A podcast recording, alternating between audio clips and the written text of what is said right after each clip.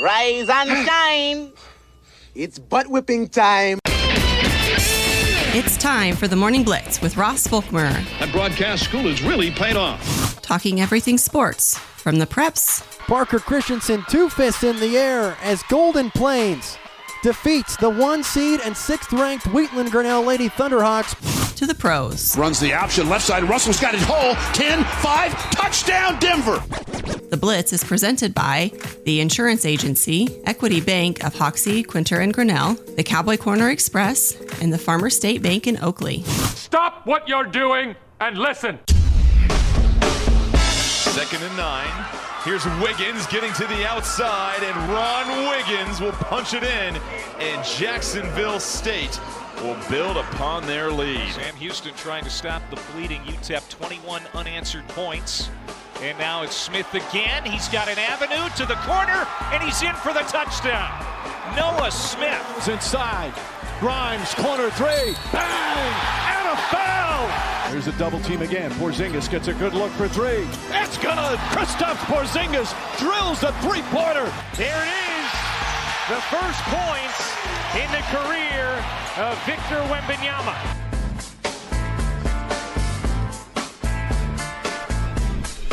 Happy Thursday morning, everybody. We're back on the Morning Blitz on 1025 U Rock, AM 730, Fox Sports Tri State, of course, also online at NWKSradio.net and the Rocking M app. Glad you're with us. Another foggy start to a morning. Currently very foggy outside, about the same as yesterday.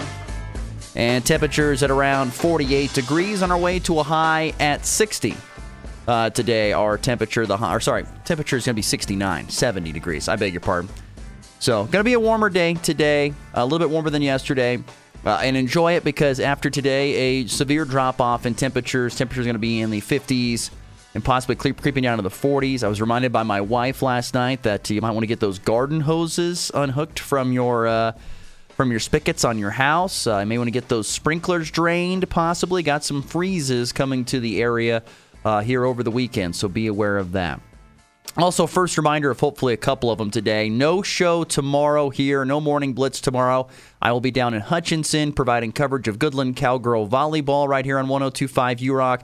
We'll be on the air approximately 8 o'clock, uh, but need about a half hour to 45 minutes to get there, get set up, and so that makes it very difficult to uh, do the show. So we will uh, we will just once again have no show tomorrow. We'll be on the air though, approximately around eight o'clock Mountain Time, getting you set for the first of what are three pool play matches for the Goodland Cowgirls, and we'll discuss uh, more of that here coming up in today's program. In fact, if you love local sports, today is your show. We'll be highlighting it a lot in our first segment. We'll be visiting with Connor Nickel since he can't join us on Friday. He was kind enough to join us today and we'll be visiting with him about state volleyball and the first round of the high school football post or the high school football postseason, which gets rolling today.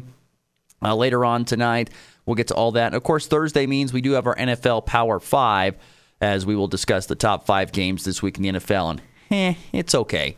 There's a couple good ones.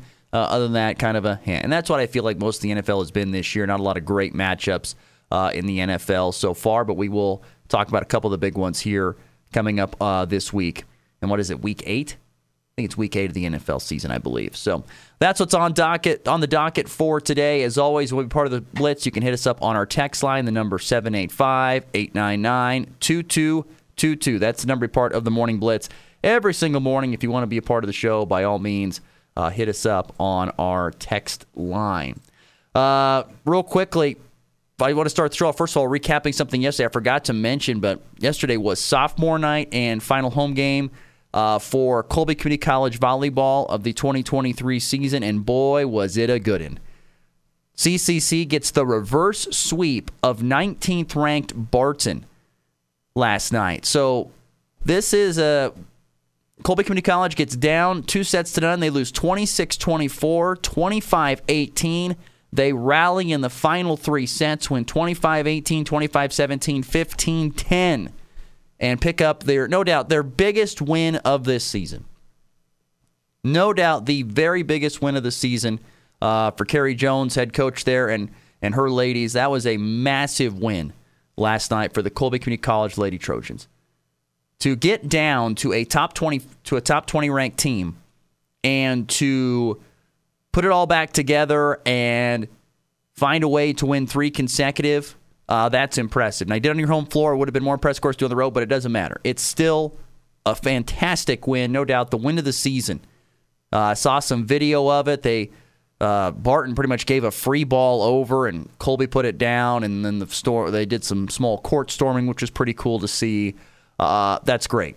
Congratulations to Lady Trojans. They've won five straight, five straight matches. They have improved to 18 and nine overall, 10 and five in the Jayhawk. They have just one match left here uh, this season to finish up the regular season, I should say. That is Saturday down at Dodge City, and honestly, they should be able to win that to get to 19 and 9 and 11 and 5 to finish out. And that would mean they've won six in a row in the regular season.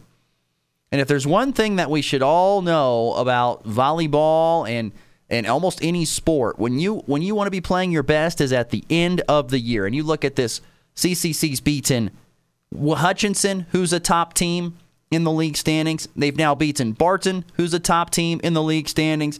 They beat Garden City, a team that they struggled with quite a bit uh, and lost to earlier this year, got them back. So it's kind of the revenge tour because these were all teams that they lost to last year, or sorry, earlier in the season, I should say, the first time they played them. They've now gotten them all back uh, at the end of the year. Colby currently sitting third in the West standings. If they can win Saturday and if they get a little bit of help from some other teams, they might be able to jump up into the second spot uh, in the in the tournament. The, the number two seed, we'll see. Uh, looks like they could be possibly locked into the three spot. But overall, a great push, a great final push at the end of the season here. And, and if anything, like I said, if anything we learn, when you're playing your best at the end of the year, you're a dangerous team.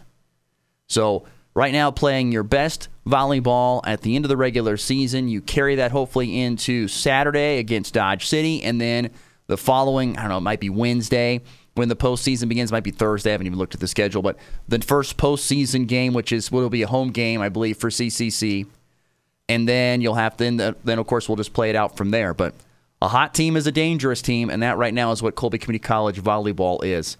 Uh, they have won five in a row, and no doubt their biggest win last night coming back from two sets down to win the next to win the final three and upset 19th ranked Barton inside the Colby Event Center. So congratulations to the Lady Trojans, big win last night. Congratulations to Lily Pichon, uh, Defensive Player of the Week, named by the conference.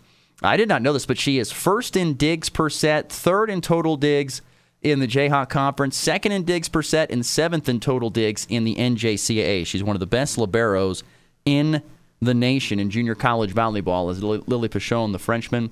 Uh, so congratulations her. She's won the Defensive Player of the Week. I think this is her third time. I think it is. So anyway, that's what uh, that's what happened last night in local sports, uh, at least for Colby Community College volleyball, picking up a massive win over Barton. Uh, that leads me into leads leads me into the next point of our show here, and uh, big day today High school football playoffs get going today um, and continue into tomorrow. Eight man games get going today. Uh, that's the big thing there. So you've got the four teams that are scheduled to play tonight. Actually, excuse me, the 16, no, seven. Seven teams that are scheduled to play tonight. No, it's, it's six. Six teams. Hoxie will be at home hosting Bennington. Rawlins County will host Lincoln. Those two teams both one and two seeds. They'll be at home. St. Francis will play at Sylvan Lucas. Wallace County will be hosting Otis Bison. And Quinter will play at Ell-Saline. And then in a non playoff game, this and this this might be one of the more interesting games, even though it has no postseason implications on it. Weskan will host Wheatland Grinnell tonight in an eight man game. So Weskan, who's played six man for the previous few years, is now going to step up and put a couple extra guys on the field and play an eight man game against Wheatland Grinnell, who's had a tough year this year of the Thunderhawks. But that ought to be very intriguing to see a team go from six to eight. Uh, we visited with Brett Clow last week about that and how they were going to get that done. So that game is tonight. Weskan hosting Wheatland Grinnell in an eight man game there in Weskan, which ought to be entertaining. But uh, like I mentioned, there is plenty of postseason football on tap starting tonight, with especially the eight man ranks. Got some interesting matchups. Uh, There are some other really good regional matchups, but Rawlins County seven and one, Lincoln is five and three, Hoxie is seven and one, Bennington is three and five. Uh, those are some matchups. You got Wichita County, the Fighting Beermans, as I like to call them, eight and zero.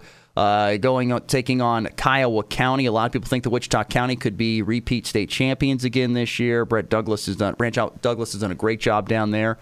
Um, another interesting game: Hill City on the road at Clifton Clyde. Clifton Clyde got upset last year by Quinter, I think. Uh, and Hill City might have a chance to do that. That's a dangerous Hill City team at five and three, especially if they get back to being at full strength.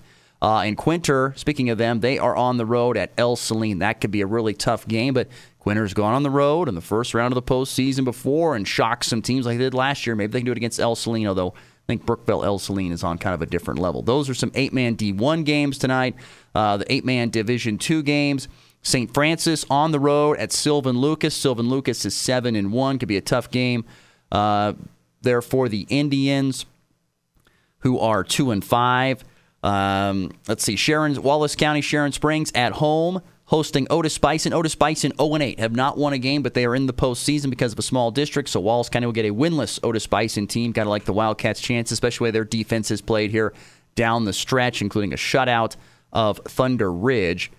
Uh, let's see. Anything else here on that side? I don't think so. Yeah, I think that's about it there. Dighton Kinsley ought to be an interesting game. Uh, Kinsley seven and one, Dighton four and four, but a really good four and four team there is Dighton underneath head coach Ken Simon. So that's going on tonight, and uh, yeah, that's a that's about your slate of games in the postseason. Um, we'll see how it all shakes out uh, tonight, beginning at seven o'clock Central, some places, six o'clock. Uh, six o'clock central some places, six mountain some spots, five mountain in others. So uh, we will see what goes on tonight once again with the first round of the KSHSAA, at least eight man football playoffs. And then that'll continue on into Friday, where there'll be more games. Of course, you've got Colby playing on the road at number one ranked Cheney. That will be a very big mountain to climb uh, for the Colby Eagles taking on Cheney on their home field. That game is scheduled to kick off at 6 o'clock Central Time, and you can hear coverage of that game on 100.3 The Ride with Christian Peck Dimmitt. He'll have coverage there. Also on Friday, you've got Oakley, the Plainsmen, back to back wins, trying to carry that momentum on the road at Medicine Lodge. Uh, we'll see how the Plainsmen do as they try to get a little bit healthy uh, here at the end of the end of the regular season and into the first round of the postseason. And then you have a six man game on Friday, Greeley County at Moscow. Uh, that's the only regional six man game going on. A lot of our six man teams that are in the postseason, uh, including Tri Plains Brewster, uh, Golden Plains, and Cheylin, they all get first round buys and they will play on the 3rd of November for their first games. Um, so some teams like Golden Plains and Tri Plains Brewster know their opponents. Golden Plains is at, going to be at Ingalls on November 3rd. Tri Plains Brewster at Ashland on November 3rd. Cheylin does truly get a bye in the first round. They will not play this round, and then they will wait a winner in the next round. So that is what's going on in the in the six man football playoffs. And then we have a couple of non playoff games going on as well. Decatur Community will host Mankato Rock Hills uh, in an eight man game. And then the Goodland Cowboys will play at Nickerson. And uh, these type of games, they intrigue. They intrigue me. Um, you know, they're not a playoff game.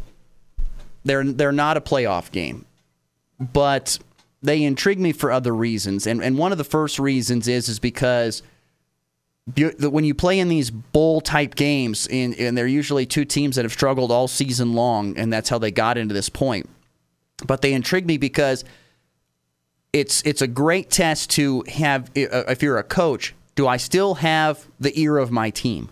Do i still have their attention? Or have they completely completely given up on the season and are just ready to move on into basketball season? Or wrestling or whatever they want to do in the winter? Or have they completely moved on? Are they tired of this or do i have them for one more game Do I have their focus and their intention to go out and try and play one more game and try and end our season on a high note. That's the one thing you can always say as you're a coach. Look, the state champion ends their season un- uh, with a win. Nobody else does except for us now. We can do that. We can end our season with a victory and carry some momentum into next year. So these type of games are fascinating to me because as a coach, you want to prove that your team has not given up on you. And so that's what I'm intrigued to see for any team that plays in these games. Who is ready to play? And more importantly, who wants to play? Like, if you get down a couple of scores, are you going to keep fighting? You're like, you know what? That's it. I'm done. I've had enough. Thanks. Let's just get this season over with. Or are we going to keep fighting? Are we going to show some intensity? Are we going to show some grit and toughness?